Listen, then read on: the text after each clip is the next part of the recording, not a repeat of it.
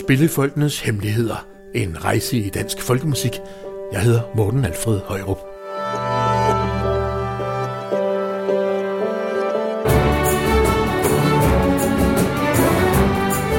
Kan man overhovedet bruge de gamle danske sange og ballader i dag, og hvordan finder man frem til dem? Hvad spillede vikingerne for tusind år siden, og hvad spiller de nu? Hvor våget var de gamle frække sange egentlig, og kan de stadig få os til at rødme? Og hvordan starter man sin egen folkemusikfestival? Spillefolkenes Hemmeligheder er en podcast-serie, hvor jeg taler med nogle af de mest markante personligheder på den danske folkemusikscene lige nu. Jeg spørger ind til kernen i deres virke, og sammen blotlægger vi nogle af deres fags dybeste hemmeligheder. I dag har jeg besøg af to unge folkemusikere og ildsjæle, nemlig violinist Annalene Toft Christensen og kontrabassist Jakob Kravesand. De er begge to aktive ikke bare i forskellige bands, men også som arrangører og organisatorer blandt de unge på den danske folkemusikscene. Men hvem er de, de unge spillefolk og dansere, og hvad er de gang i? Det får vi meget mere at vide om lige om lidt, men først skal vi høre lidt af den finske harmonikaspiller og komponist Johanna Juholas melodi af Darker Side, spillet af 200 glade danske spillefolk mellem 15 og 25 år på ungdomsstævnet Rode.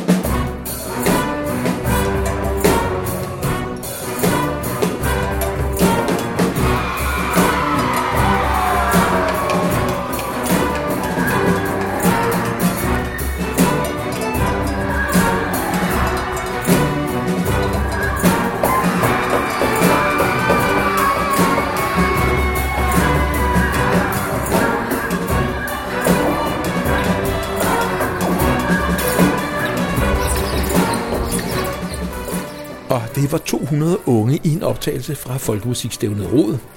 Anneline Toft Christensen og Jakob Kravsand, jeg glæder mig meget til at høre jer fortælle om de unge og folkemusikken. Men først er jeg lige nysgerrig på at høre, hvordan I selv kom i gang med at spille folkemusik. Ja, altså øhm, netop den her følelse og den her, det her en stævne rod, det har jo netop været grunden til, at jeg startede med at spille folkemusik. For jeg talte sammen her tidligere i dag, at det var mit 10. år på rod nu her. Så i 2009, der blev jeg slæbt med på det her mærkelige folkemusikstævne, som en eller anden vortende jazzpianist, der ikke rigtig øvede sig særlig meget, og så er simpelthen endt med at spille kontrabas, og stort set kun beskæftige mig med folkemusik på den ene eller den anden måde. Og hvad med dig, Anneline? Jeg er en af dem, der er opvokset med folkemusik. Det vil sige, at min mor og min far, de har spillet folkemusik også fra deres forældre, og de har også danset folkedans, så det var meget naturligt, at jeg blev slæbt med til alle folkemusik- og folkedansarrangementer, da jeg var helt lille, og ja, før jeg overhovedet selv har kunne huske det. Øhm, og så, øh, så synes jeg jo også, det var spændende at spille violin, for det spillede min mor. Så allerede før jeg overhovedet kunne bære en violin, så synes jeg, det var sjovt at tage min mors violin, lægge den op på bordet og prøve at spille buen, med buen på violinen. Og så øh, synes jeg bare, det var interessant at skulle spille violin, og så øh, havde jeg heldigvis to forældre, som var ret hurtige til at opfange det og smide mig i musikskole. Og øh, så blev jeg egentlig bare bidt af det derfra med øh, godt nok også almindelige musikskoler og alt slags musik, men der var altid folkemusik ved siden af. Næsten hver eneste hverdagsaften var proppet med folkedanseaftener. Og øh, så kom jeg godt nok lige i teenagealderen, der var det lidt hårdt. Det var måske ikke lige det fedeste at spille folkemusik i folkeskolen. Så øh, det var sådan lige uh, down period. Men øh, så øh, er jeg kommet på efterskole, og så var det ligesom om, det der, man lavede, som alle de andre ikke lavede, det var faktisk lidt spændende. Og jeg havde nogle musiklærer, som synes, det var vanvittigt sjovt, at jeg øh, spillede violin, og at jeg ikke spillede klassisk. Så øh, der fik jeg lov til at prøve alle mulige rytmiske ting, og sådan nogle, ja, lidt specielle ting. Og så blev jeg endelig 15 år, fordi jeg havde hørt om det her folkemusikstævne Rod, siden jeg var helt lille på, på andre folkemusikstævner, så havde jeg hørt om det her fantastiske stævne Rod. Så da jeg blev 15, der øh, havde jeg også mit første rod, så det må jo have været i 2006. Hvad er rodet egentlig, og hvordan har I egentlig været øh, involveret i det, udover at lære at spille? Ja, men altså vi har jo begge to været med til at arrangere det i nogle forskellige år. Altså jeg, jeg var med til at arrangere det i 12 og 13 har det været. Og så har jeg været deltager i ni år, og så er jeg lige blevet frivillig på, når jeg er blevet for gammel til at være med. Altså jeg er simpelthen nået over den grænse, blevet 26 år så at øh, jeg ikke får lov til at være deltager, men øh, får æren af at være medhjælper før og under og efter. Og det er jo fuldstændig fantastisk. Du får altså lov til at rydde op med andre ord, er det du siger? Ja, så, sådan uh, cirka. Og jeg rydder op og tørrer op og laver en masse mad og serverer nogle, uh, nogle kolde drikkevarer for de unge mennesker. Ja, jeg var i arbejdsgruppen i 2017 og her i 2018. Før det, så har jeg jo så været, det blev 10 år øh, som deltager. Jeg ventede til de sidste to år, fordi så kunne jeg lige trække nogle ekstra år med arbejdsgruppe. Kan du ikke prøve at forklare for mig, Jacob, hvad er rod egentlig? Jamen altså, Rod er jo et folkemusikstævne for 15-25-årige, som Anne-Lene beskrev her lige før. Det handler jo om at være med frem for, at det måske er det store øh, gloværdige produkt, der er, er fokus. Så er fokus, at vi spiller en masse musik sammen, og det er så de her deltagere, cirka 170 stykker, der har været her de sidste par, par år, der i alle aldre og på alle niveauer får mulighed for at spille musik sammen, og lære noget af dem, der kan lidt mere, og den lærer, altså bare lære en ekstra akkord for at kunne følge med. Det handler simpelthen om fællesskabet og glæden ved at spille musik, og så det kunne som sådan være hvilken som helst genre, men i det her tilfælde, der er det folkemusikken, og det er jo det, der er fuldstændig fantastisk ved det. Og det er netop også det, som måske folkemusikken kan, netop at være sådan alt gribende, altså med, og du kan være, være med næsten hvilket som helst niveau, hvor du har inden for folkemusikken. Det handler bare om at have lyst til at spille.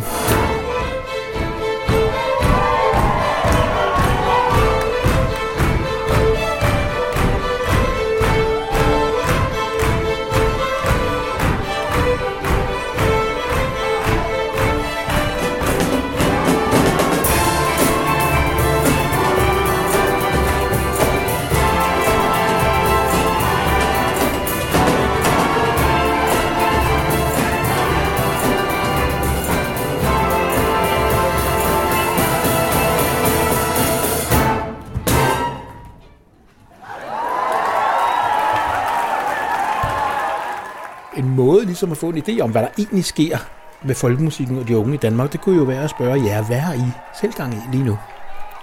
Mm, lige nu der er jeg snart færdig på Musikkonservatoriet, hvor jeg studerer folkemusik i Esbjerg. Det er Danmarks eneste folkemusiklinje på konservatorieniveau, hvor jeg så faktisk er færdig om en halvanden måneds tid.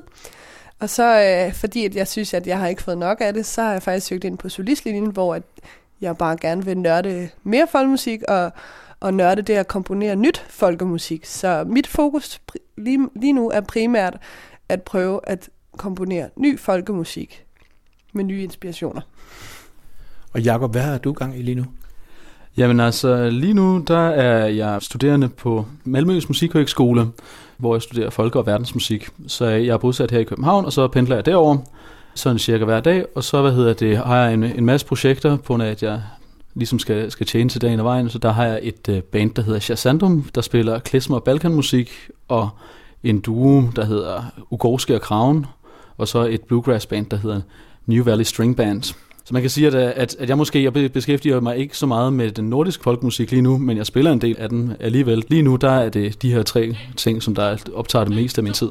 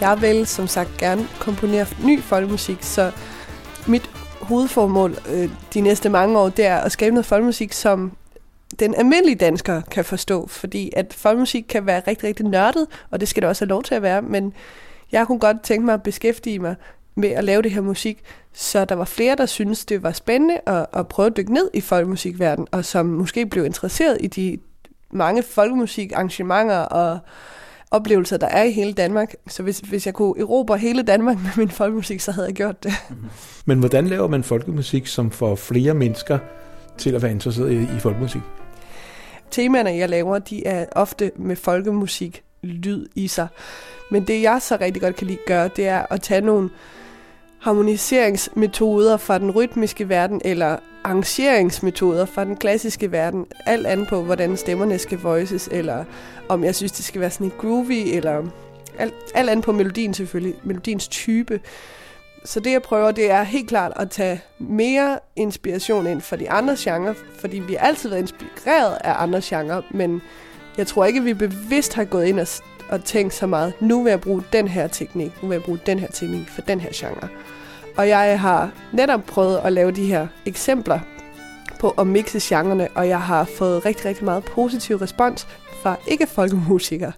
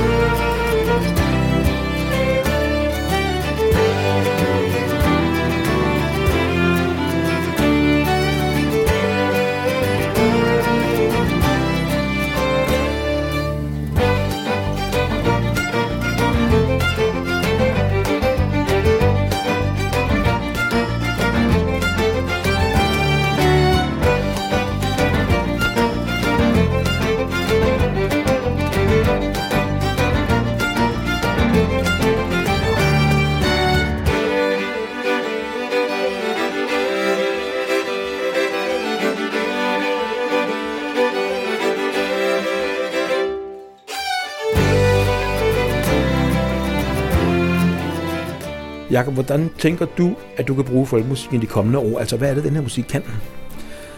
Ja, altså fremadrettet i forhold til folkemusikken. Altså nu, nu studerer jeg på en uh, læreruddannelse inden for folkemusikken og for verdensmusikken jo, lige nu her, øhm, og har faktisk lige søgt udlandsophold på nogle forskellige udlandske skoler. Så altså fremadrettet, der er jo mit mål ligesom at prøve at uh, opfange så mange forskellige øh, afarter af folkemusikken, eller det man kalder verdensmusik, eller global roots musikken, for at, hvad hedder det, prøve at afdække, hvad for nogle forskellige referencer og forskellige måder, der er at udtrykke folkemusik på. Det skulle meget gerne her på et eller andet tidspunkt om, om et par år eller tre eller et eller andet, ende ud i noget soloprojekt, som jeg er i gang med at skrive musik til nu, hvor at jeg på en eller anden måde, ligesom Anne-Lene udlader, udforsker grænserne for, hvad folkemusik kan, og vil prøve på at give mit eget bud på, hvad skal der ske i forbindelse med hele den her globalisering og alt det her internet, der er ud over det hele på, at vi bliver alle sammen påvirket af sindssygt meget. Så hvad, hvad kommer fremtidens folkemusik til at lyde som? Hvad for nogle øh, udfordringer ser I foran jer i den her forbindelse? Altså, jeg ser en stor udfordring i, at der er rigtig mange, der tror, at de ved, hvad folkemusik er. At det ligesom er det billede, som Altså mange tror, det er gamle nisser i dragterne. Dem, dem hører vi jo rigtig, rigtig tit. Så det er jo en udfordring bestemt at komme ud over det. Og det, det tror jeg også, det er det både mig og, og Kravne i virkeligheden bund og grund gerne vil frem med her verden. Det er jo bare at prøve at vise, at folkemusik har bare så mange sider af sig. Og, og, og det jeg tænker, der er en udfordring, men til gengæld også øh, virkelig, virkelig fordel, kæmpe fordel for, for øh, folkemusikken, især lige nu, det er de sociale medier, og, og der kan man sige, hvis vi nu skaber noget nyt musik, som kan være nemmere at høre for folk, der ikke ved, hvad folkmusik er, og så faktisk begynder at bruge de her medier på den bedst tænkelige måde, så har vi jo faktisk lige pludselig en chance for at nå meget, meget længere ud, end hvad man kunne for 10 år siden. Så det er en udfordring godt nok, men der er også mulighed for at gøre det nemt for os selv, hvis vi gider at dykke ned i det. Agnete, hun går over Engelands bro. Agnete, hun går over Englandsbro Der mødte hun en havmand Kom i gangenes for Oh ja, oh ja. Der mødte hun en havmand Kom i gangenes for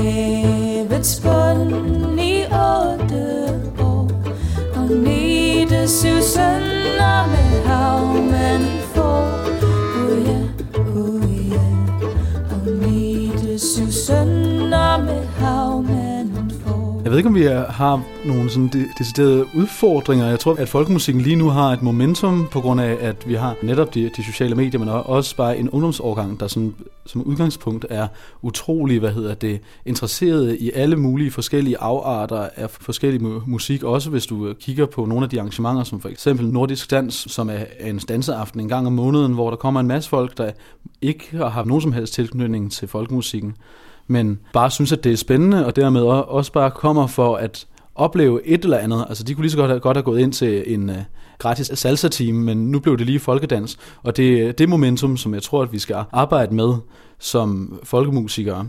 Og alle har på en eller anden måde måske også et eller andet indtryk af, hvad folkemusik er. Og nogen har måske ikke noget indtryk af det, men bliver alligevel udsat for det på den ene eller den anden måde i deres hverdag. Så det tror jeg, vi skal, man skal arbejde videre med og blive ved, med at presse på. Også øh, uden ligesom at gå ind i at være puritaner omkring, at folkemusikken skal være leveret på den rigtige måde. På grund af, at det tror jeg i virkeligheden er lidt ødelæggende for at udbrede kendskabet til det. Så kan man altid, når, når folk ligesom har fået det her gateway drug af at være blevet udsat for noget folkemusik, så kan man altid fortælle dem, at- når jeg forresten, det er sådan her, det skal spilles på. Så har man ligesom en øh, indgang at arbejde med. Nu nævnte Anne-Lene øh, nogle næser i folkedragter. Øh, følger mig måske en lille smule provokeret af. øh, men, men alligevel, ikke? fordi i 70'erne var der faktisk en stor folkemusik-revival, og der var mange unge involveret i den her musik. Og det kan man sige meget om, fordi nu er de jo ved at være lidt grå i toppen, men det er trods alt øh, ikke mindst deres skyld jo, at der er et folkemusikmiljø lige nu. På den anden side så hører man jo også den her generation klage lidt over, at det er svært for dem at holde de der stævner og folkemusik træffer sådan nogle ting i gang. De snakker lidt om, at det er svært at involvere de unge og få dem til at være med i arbejdet med at arrangere koncerter og festivaler og sådan noget. Har I nogen kommentarer til det? Jeg tror egentlig rigtig mange unge mennesker gerne vil gå ind i organisatorisk arbejde. Øh, det er rigtig, rigtig meget op lige for tiden, føler jeg, at der er rigtig mange, der interesserer sig for entreprenante ting. Men jeg tror bare, at der er for eksempel nogle stævner og nogle festivaler, som, som ikke finder interessen i på, på samme måde. Altså, at man skal udvikle og, og gøre det nyt hele tiden hvor at det bliver mere en rutine, og vi ved, at det her fungerer, fordi det har det netop gjort siden 70'erne, eller måske før det, og så bliver det lidt i den, den stil, og så, så er det måske ikke der, det er nemmest at trække de nye unge mennesker, og så kan jeg godt forstå, at det er svært at få fat på dem.